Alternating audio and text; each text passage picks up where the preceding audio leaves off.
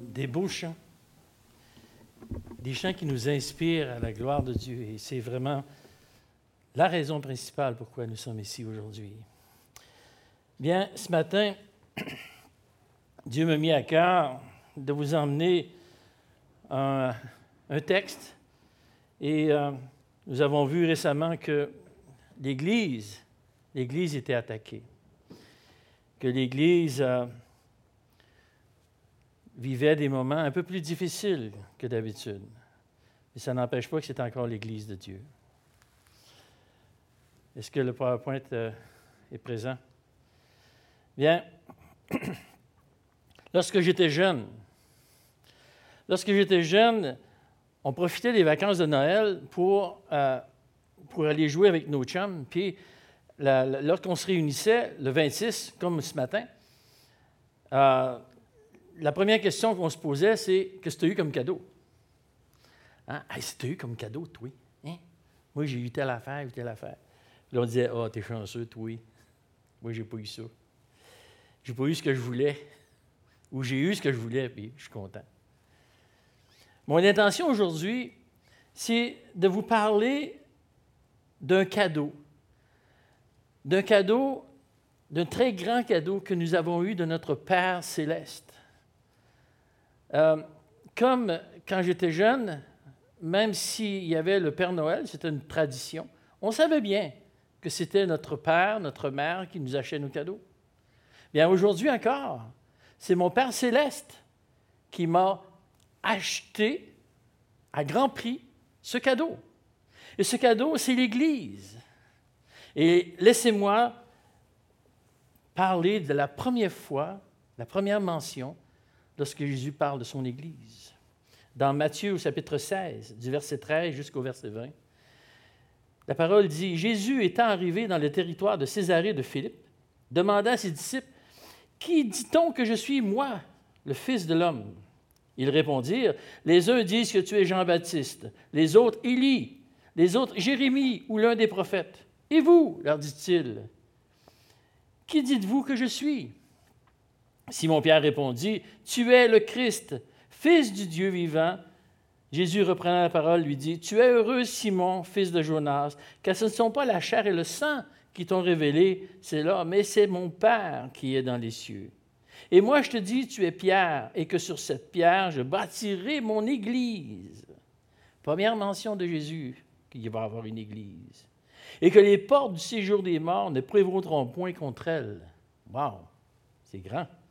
Je te donnerai les clés du royaume des cieux. Et ce que tu lieras sur la terre sera lié dans les cieux, et ce que tu délieras sur la terre sera délié dans les cieux. Alors il recommanda aux disciples de ne point dire à personne qu'il était le Christ.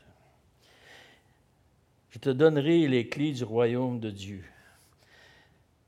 Posséder des clés, pour moi, ça a toujours été un grand privilège d'avoir des clés. Ça veut dire que j'ai accès à quelque chose. J'ai les clés du royaume. Rendez-vous compte du privilège. Dieu nous a fait un immense cadeau en nous donnant l'Église. Pourquoi je peux dire que l'Église est un cadeau? Parce qu'elle est essentielle à ma vie de chrétien. À tous les jours, dans mon quotidien, l'Église est essentielle à ma vie. Un chrétien sans Église va inévitablement tomber dans la fausse doctrine. J'en ai vu des gens qui voulaient rien savoir de l'Église. Ils voulaient baptiser des gens dans des bains dans leur maison. Et ils, ils croyaient être dans la vérité. Mais leur enseignement était plein de fausses doctrines.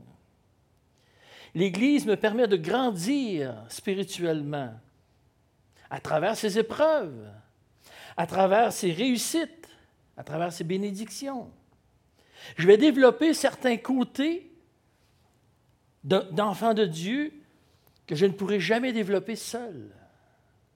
Je vais pouvoir grandir en communauté parce que je fais partie de la communauté. Je peux apprécier le travail de Dieu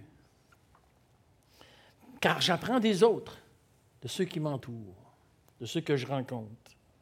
Et j'espère que les autres apprennent de moi aussi. L'Église est une belle création de Dieu. Comme la création de l'univers nous émerveille par sa beauté, par sa puissance, nos yeux ne se rassasient jamais de voir. J'ai fait un voyage un jour avec mon épouse, puis on était sur le bord d'un canyon, d'un grand canyon, et c'était le paysage le plus beau qu'on avait vu. Et surprenamment, émotionnellement, nous sommes à la beauté que Dieu mettait devant nous. Et Salomon, dans Ecclésiaste, chapitre 1, verset 8, il est conscient de cette création merveilleuse que nous avons devant nous. Mais de même que notre cœur devrait être réjoui de voir la création de l'Église dans toute sa beauté. L'intention de Dieu de rassembler ces gens, ces enfants, et de leur faire du bien ensemble, de toutes les manières. Nous devons apprécier, nous devons préciser que l'Église locale, l'Église locale, c'est comme toutes les églises locales du monde entier, sont la représentation visible de l'Église universelle. Nous pouvons voir l'Église universelle, cette grande création de Christ, à travers chacune des églises locales du monde. Christ, dans sa sagesse, a voulu qu'il y ait un témoignage visible de son amour qui transcende le temps. Si le Seigneur n'est pas revenu dans 100 ans, je peux garantir, je peux certifier qu'il va encore avoir des églises de Dieu. S'il est impossible de définir l'Église universelle, comment se voit l'Église universelle? Je ne suis pas capable de voir l'Église universelle. C'est quelque chose qui est abstrait, qui est, dissimulé. Mais l'Église locale est un spectacle pour l'humanité. L'Église locale se manifeste à l'humanité. 1 Corinthiens 4, 9 nous dit Car Dieu, ce me semble, a fait de nous apôtres les derniers des hommes, des condamnés à mort, en quelque sorte, puisque nous avons été en spectacle au monde, aux anges et aux hommes.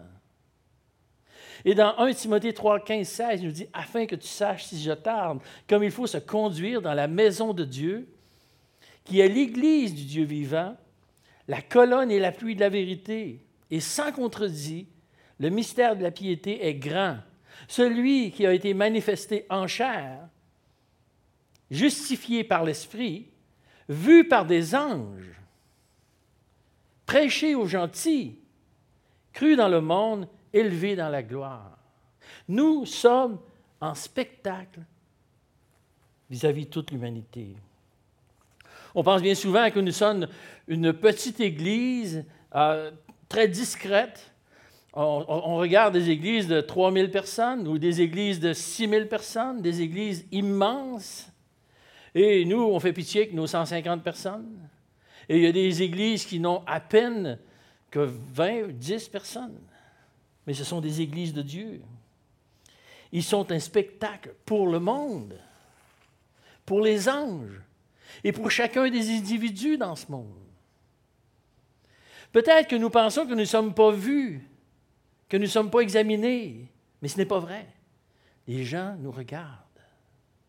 Les gens regardent l'Église.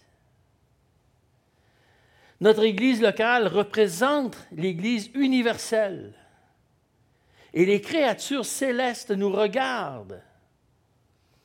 Et ils glorifient Dieu pour l'accomplissement de son œuvre. Et ils sont perplexes devant la désobéissance de cette même œuvre. Mais ils savent toujours que l'Église est l'Église de Dieu, sa création. Les caractéristiques de base de cette Église caractéristiques établies par les pères de l'Église en l'an 381, c'était vraiment établi, mis sur papier, sont été l'unité, la sainteté, l'universalité et une Église apostolique. Pourquoi ces caractéristiques Tout simplement parce qu'elles sont une représentation de l'unité, de la sainteté, de l'immensité, de l'éternité et de la vérité de Dieu. L'Église ne peut pas chercher à s'éloigner de son Créateur. Même si l'Église locale est imparfaite, Dieu travaille avec des hommes imparfaits pour que nous soyons plus unis, plus saints, plus universels et plus conformes à la parole, indépendamment de ce qui peut se vivre dans le monde. L'œuvre de Dieu dans l'Église est pour l'Église et surtout pour sa gloire. L'Église doit être unie. L'Église est un parce que Dieu est un. Christ a intercédé auprès de son Père dans Jean 17. Il demande au Père que nous soyons tous parfaitement un, comme le Père et le Fils sont un. Qu'est-ce que ça veut dire, cette unité? C'est ce qui caractérisait dans la toute première Église, dans Acte 4, 32, la multitude de ceux qui, avaient cru n'étaient qu'un cœur et qu'une âme. Ça, c'est la réalité d'aujourd'hui. L'Église de Dieu peut être un cœur et une âme.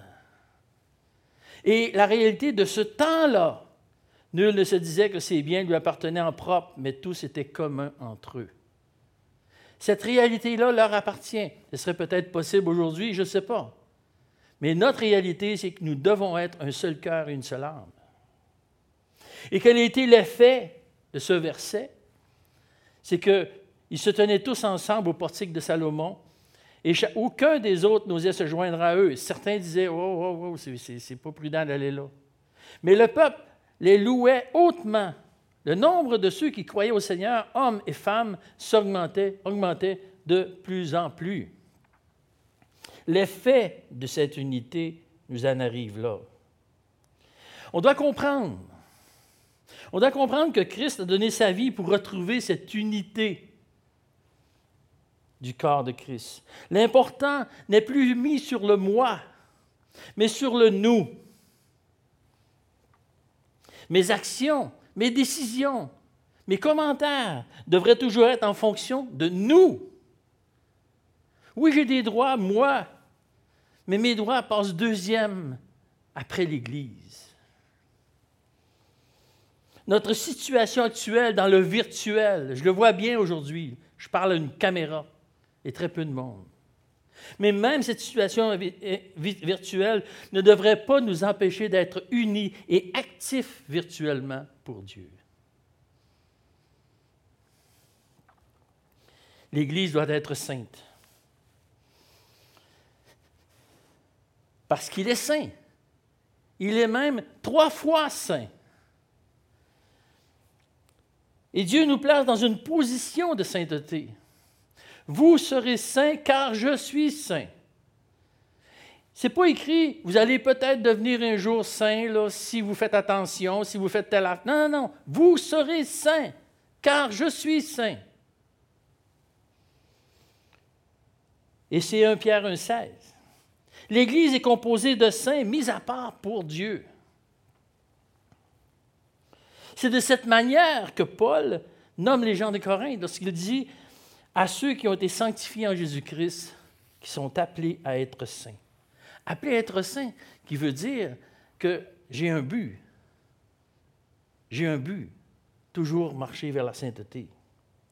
Dieu, dans sa grâce, nous a donné ce statut de saint. Je ne suis pas saint parce que j'ai fait quelque chose de particulier. Je ne suis pas saint parce que j'ai accompli certains miracles, comme la religion populaire nous, nous mentionne. Mais un jour, j'ai donné ma vie à celui qui est parfaitement saint et il m'a sanctifié par sa présence. Une Église sainte est bien définie dans Éphésiens.